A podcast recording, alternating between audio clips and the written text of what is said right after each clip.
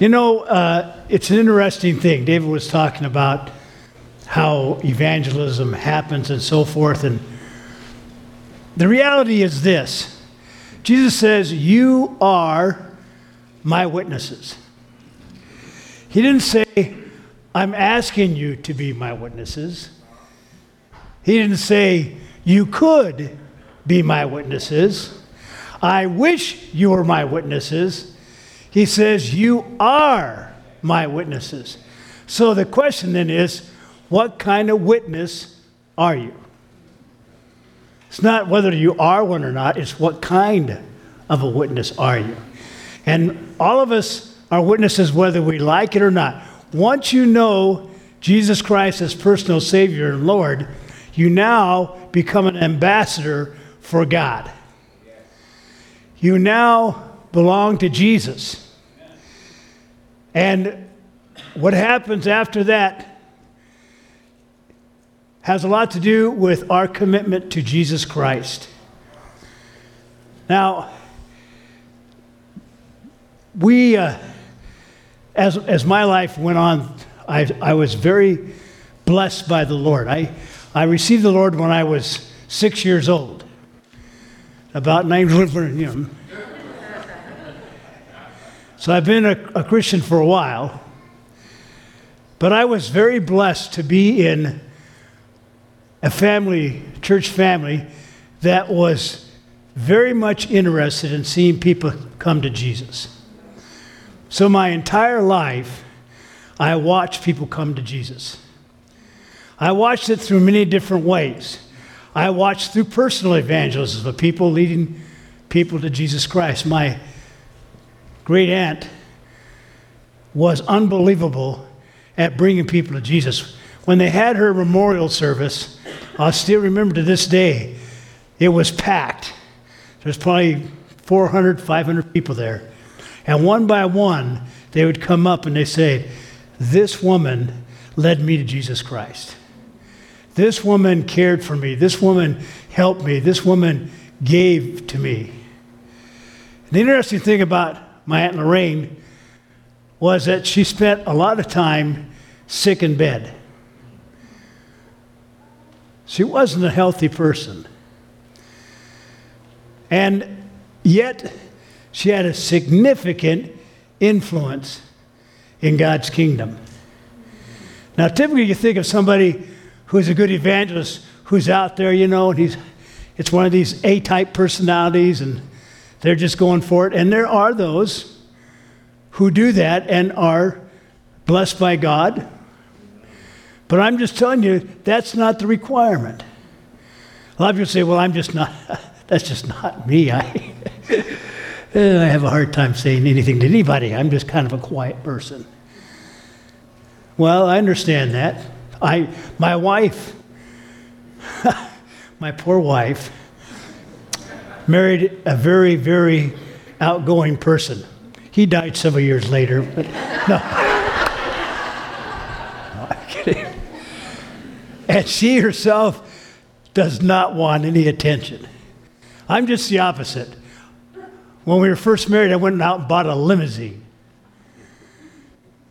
You don't think people notice limousines when you drive down the street? She just died the whole time. She just she did not want to. It worked out really good when we went to funerals, though. I got to fall right in behind the guy. I'm not kidding you. I was falling right behind. It was great. Kids loved it because there was a whole bunch of places this before seatbelts and laws and all that junk. They used to play on the floor in the limousine. Uh, plenty of room down there. But Denise is not somebody who, in fact, we had people coming, they were in the church for two years, two years. And they, and they met Denise and they said, Oh, you're his husband? I didn't know that you were his wife. You're his wife. Yeah. We knew you. what did David say about being old? yeah. They didn't even know she was my wife because Denise is not an upfront person. But I want to tell you, she has a huge impact. Huge impact. So it's not personality, it's not the things you think according to the world system, would make somebody a great evangelist. A great evangelist. It is simply this God and God alone. It's God and God alone. I'm going to give you an illustration of that. David mentioned that we moved down to Orange, California. There were 15 people in the church. When we, our family joined, we, we increased it a lot of percentage by five people. You know, that's quite a percentage growth right there. We're up to 20. But one of the first things I did, as we, by the way, we did this property when we, uh, when we were given an opportunity to be, to get this property. We went around the entire property and prayed. Do you remember that? Then we, were, we hadn't even gotten the property yet. We just we came over, we were, we were at the coast, we came on a bus. Whole bus got off, we went around and prayed around the whole property. Dedicated Lord. So I had done that. I had done that in Orange. I had just gone around the property and said, Lord, this is your place. I dedicate it unto you. I ask for your protection, your blessing. Consecrate, make holy these grounds. One day I was in the parsonage and a knock came at the door. And uh, I went to answer. There's a young man there, probably 20 something. And he says, Are you the pastor? I said, Who wants to know? I, no, I didn't really. I, I said, Yes. He said, Well, uh, I just had an amazing thing happen to me, and God told me to come and share it. He says, I was walking down the sidewalk, and when I touched the sidewalk in front of the church, God convicted me. And I fell to my knees and wept and asked Jesus Christ into my heart. So I'm going, I thought you had to learn the four spiritual laws. Law one, God loves you, has a wonderful plan for your life. Law two, man is sinful, separated from God. I thought you had to do the Romans road. I thought you had to do something to get people saved. I thought it was what I did that did it. And this guy was walking down the street, and God, and God. And God taught me a lesson right then and there. It's always God, it's never the instrument, it's always Him. He prepares the hearts, He convinces, He changes, He gives grace. We're just messengers. And sometimes we're just receivers. Some water, some plant, some water, some harvest. Sometimes we're just the one who receives what somebody else has already done. But it's always God. It's always God. So when, when you think about how am I going to be a witness? It's not that way. It is, you are a witness. How can I be ready and willing when God calls? And it's very, very pleasurable, extremely satisfying to be used of God to lead people to Jesus, to see the change on their face, to see the release of all that burden and all that care and all that stuff that's been in their life. Be released. And the best witnesses typically are brand new people in Christ. Why? Because they're excited about it. You know, they can't keep still about it. They got to share it. I, I, it's just an amazing thing to happen. And that builds upon itself. So that when I was early on in college and we had a, four people came to me and asked me to do a Bible study, and I did a Bible study, and God began to work.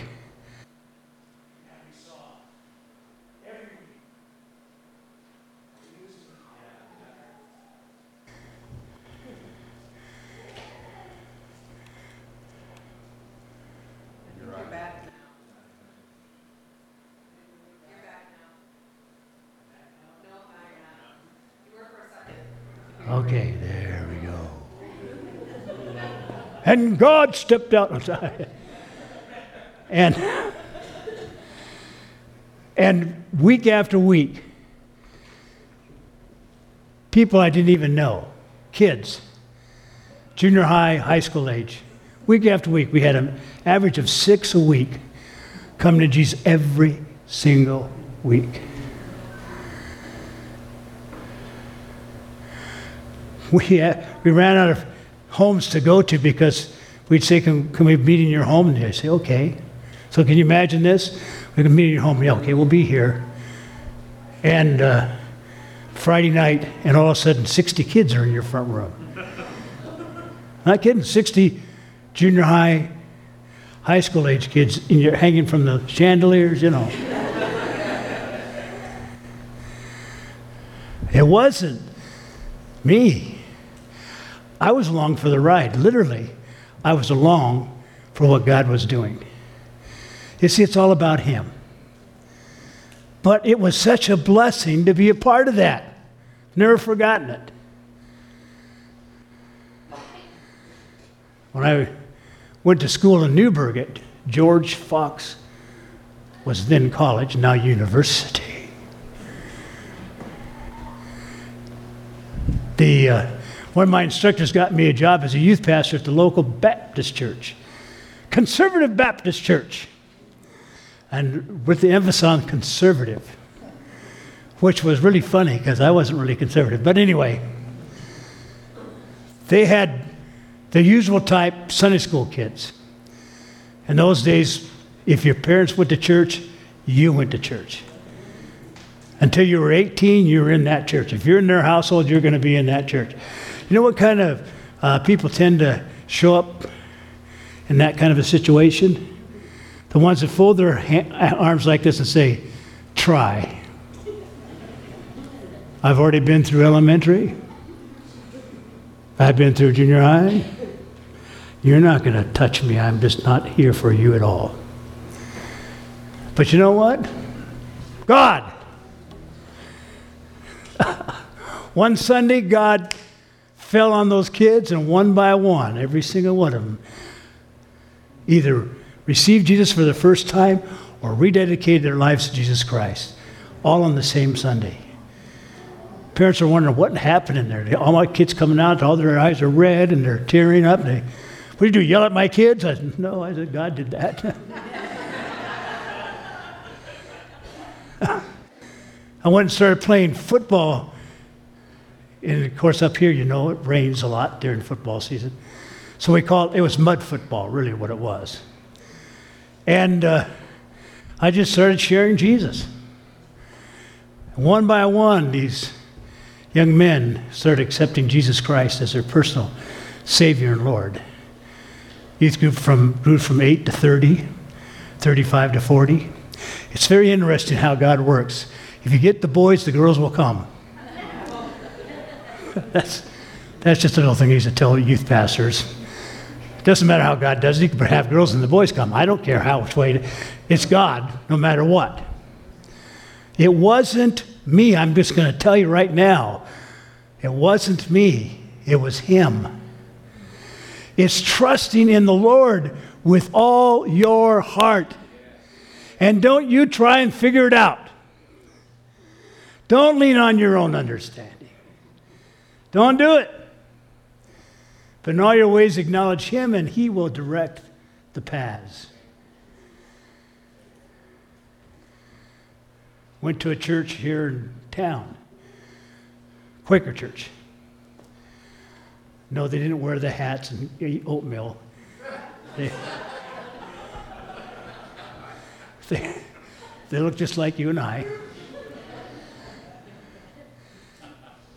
And they had, once again, the old Sunday school kids that were there six or seven, eight, whatever it was. And God directed me to do an outreach. So I went to the elders and expressed what I wanted to do, and they said, Well, go ahead. No money, but go ahead. And, uh, but I knew God was asking me to do it. We put on this thing called Yo Week, Youth Outreach. But in those days, this might tell you what, what time it was. Sylvester Stallone used to say, Yo. So we built off of that. Yo. Yo Week. Youth Outreach. On the Friday night, at the conclusion of the week, we had over 200 kids, high school kids. We had this group called the Power Team, which they lifted weights and they tore phone books in half and they gave their testimony about what Jesus did in their lives. And we had almost 200 kids accept Jesus Christ that one night alone.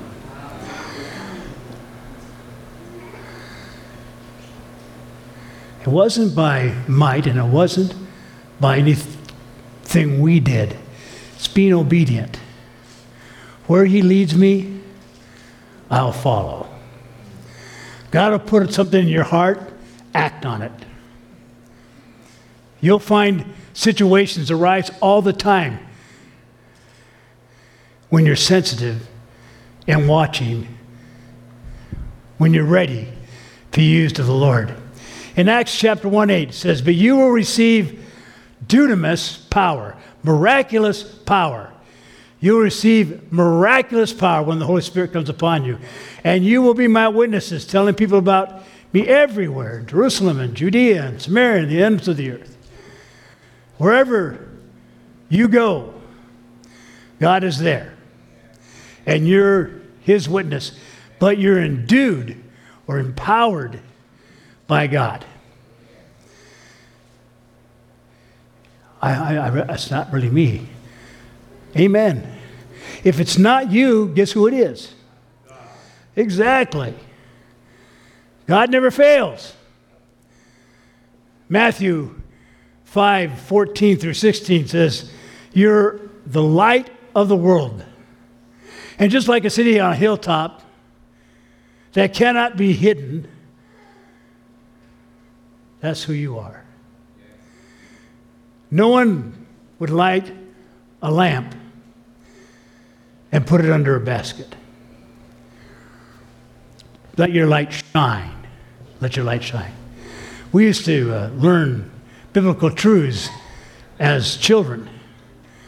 And when this one, we used to do, This little light of mine, I'm going to let it shine. This little light of mine, I'm going to let it shine, let it shine, let it shine, let it shine. Hide it under a bush, oh no, I'm going to let it shine. Hide it under a bush, oh no, I'm going to let it shine, let it shine, let it shine, let it shine. You're a light.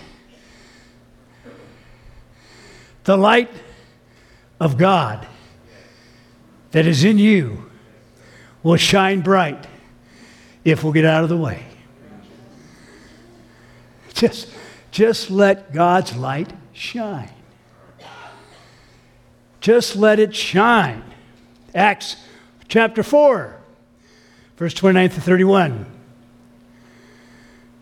They were under persecution, under a lot of problems that were going on, and they said, and, and, and uh, they, they were up in the room and they prayed, Give us your servants great boldness in preaching the word. Grant to your servants with all boldness that they may speak your word. By stretching out your hand, that signs and wonders may be done through the name of your holy servant Jesus. Who is going to do the signs and wonders? God. Can I be a part of that? Lord, can I have a touch of that? Can I just sign up? Where do I sign up to be a part of that? So there's a great theological thing going on in the 70s. Jesus People Movement was going crazy. People coming to Jesus left and right. And here's what the Bible says Jesus says, If I be lifted up, I will draw all people to myself. If I be lifted up, I'll draw all people to myself. Do you see where my finger is? That's exactly what's going on. People are going one way, one way to Jesus. Well, that's not very broad minded, is it? Aren't there many ways that lead? One way. And people were shouting it one way, one way, one way. Jesus, Jesus, Jesus. And thousands, literally thousands, came to know Jesus Christ when he was lifted up. They call it the Jesus People Movement. That tell you what it was about? It was all about Jesus. It was all about Jesus. Talking about Jesus. Sharing about Jesus. What Jesus did in their lives. How he changed their lives. How he gave them purpose. How he gave them hope. How he gave them freedom from all their cares and burdens. It was all about Jesus.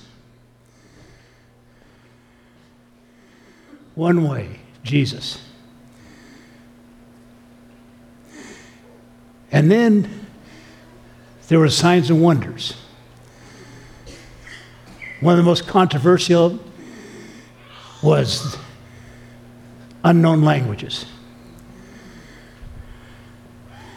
King James, they called it tongues. Every nation, tribe, and tongue. Tongue simply meant language. But they, they made something different out of this whole thing. Started calling it tongues. As if it was something different. You see, at the Tower of Babel, God confused the language of the people and spread them across the world and created tongues. At Pentecost, he gave them empowerment to speak in their own language. And if you look back in that early Acts, you'll see they heard in their own language. That's what it was.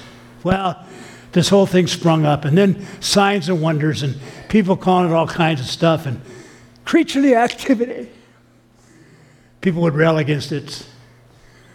And I was starting to buy some of it because one of the guys was a super Bible teacher, really, really good Bible teacher. He was saying that was a time and period it's gone. Then God sent me to Orange. And God began to do miracle after miracle after miracle. Guy three weeks, almost died, came out, and the next day he was on a plane home. Impossible, according to medical things.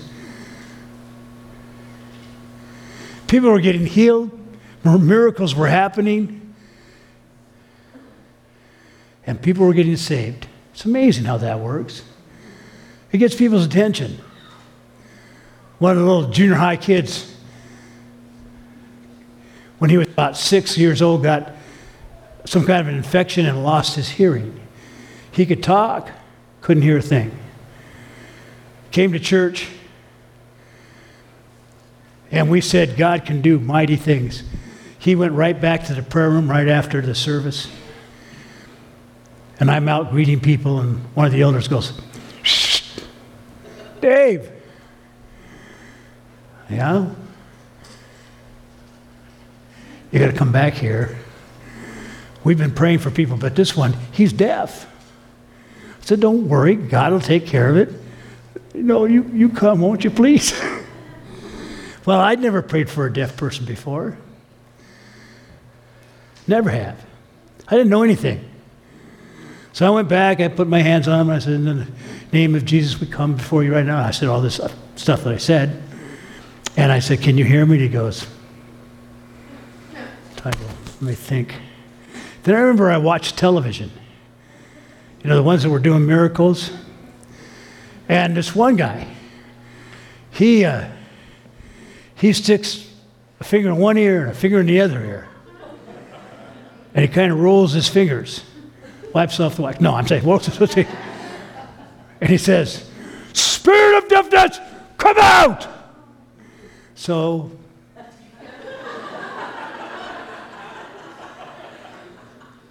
being shy and everything, I, junior high kid, boop, boop. And I shouted as loud as I could, Spirit of deafness, come out! And he goes, What are you yelling about? I said, Can you hear me? And he goes, Yes. I want to tell you something. It wasn't the method. The most stupid thing in the world. I mean, if I had to do that all the time, I'd really be bad off. It wasn't. It wasn't the method, it was God. People come to Jesus. What's God going to use to bring them to Jesus? Now, what are you going to use to bring them to Jesus? Uh, God didn't tell you you have to come up with a plan. I, I did all those things. I took evangelism class in college and we had to learn all this stuff. Four spiritual laws, the Roman road, all the different ways. Confrontational evangelism doesn't work real well. You're a sinner and you're going to hell. Don't do that. Or Daniel, when he was just a little kid, first grade, I think it was, found out one of his friends was a Mormon. He goes, Oh no, you're going to hell. Not the best form of evangelism. but he was really concerned, you know, he was his friend.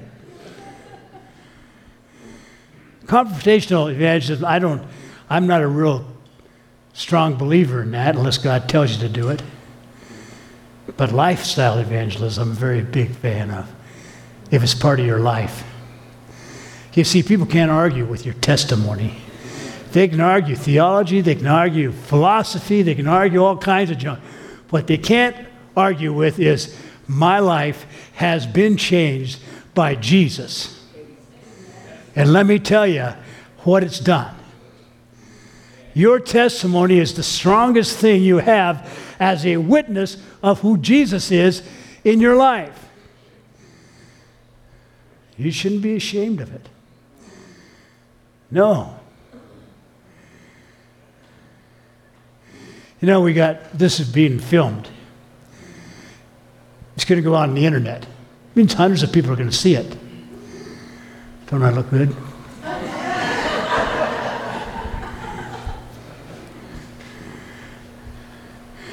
If I was going to say something, I'd say this God loves. In fact, the Bible says God is the essence of love. He is love. God is love. And He loves us. He loves you. He loves me. He loves us so much that He gave His Son, His Son, to pay the price for everything we've done wrong. And like a giant eraser goes to the chalkboard of our lives. Boy, that's an old expression, isn't it? Back in the old days, you used to have these boards, they were black. They'd take chalk and they'd write on them.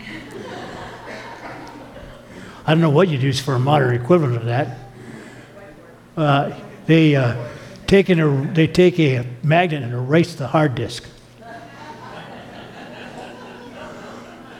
and everything that you've ever done, everything regret, every regret that you've ever had is gone. No evidence of it whatsoever. It's gone. Gone, gone, gone. Every bit of it. Who doesn't want to hear that all the regrets can be wiped away? Who doesn't want to hear that somebody loves them, actually cares about them? You have to have a pretty hard heart to reject that. And God doesn't waste his time. He has people who are already. So here's what Jesus said The fields are white unto harvest. There's already people waiting to come to me. Will you go out and help me reap the harvest. I'll give you the power. I'll give you the strength. I'll give you all the tools, whether it's miracles or whatever it takes. You just be my light in the darkness.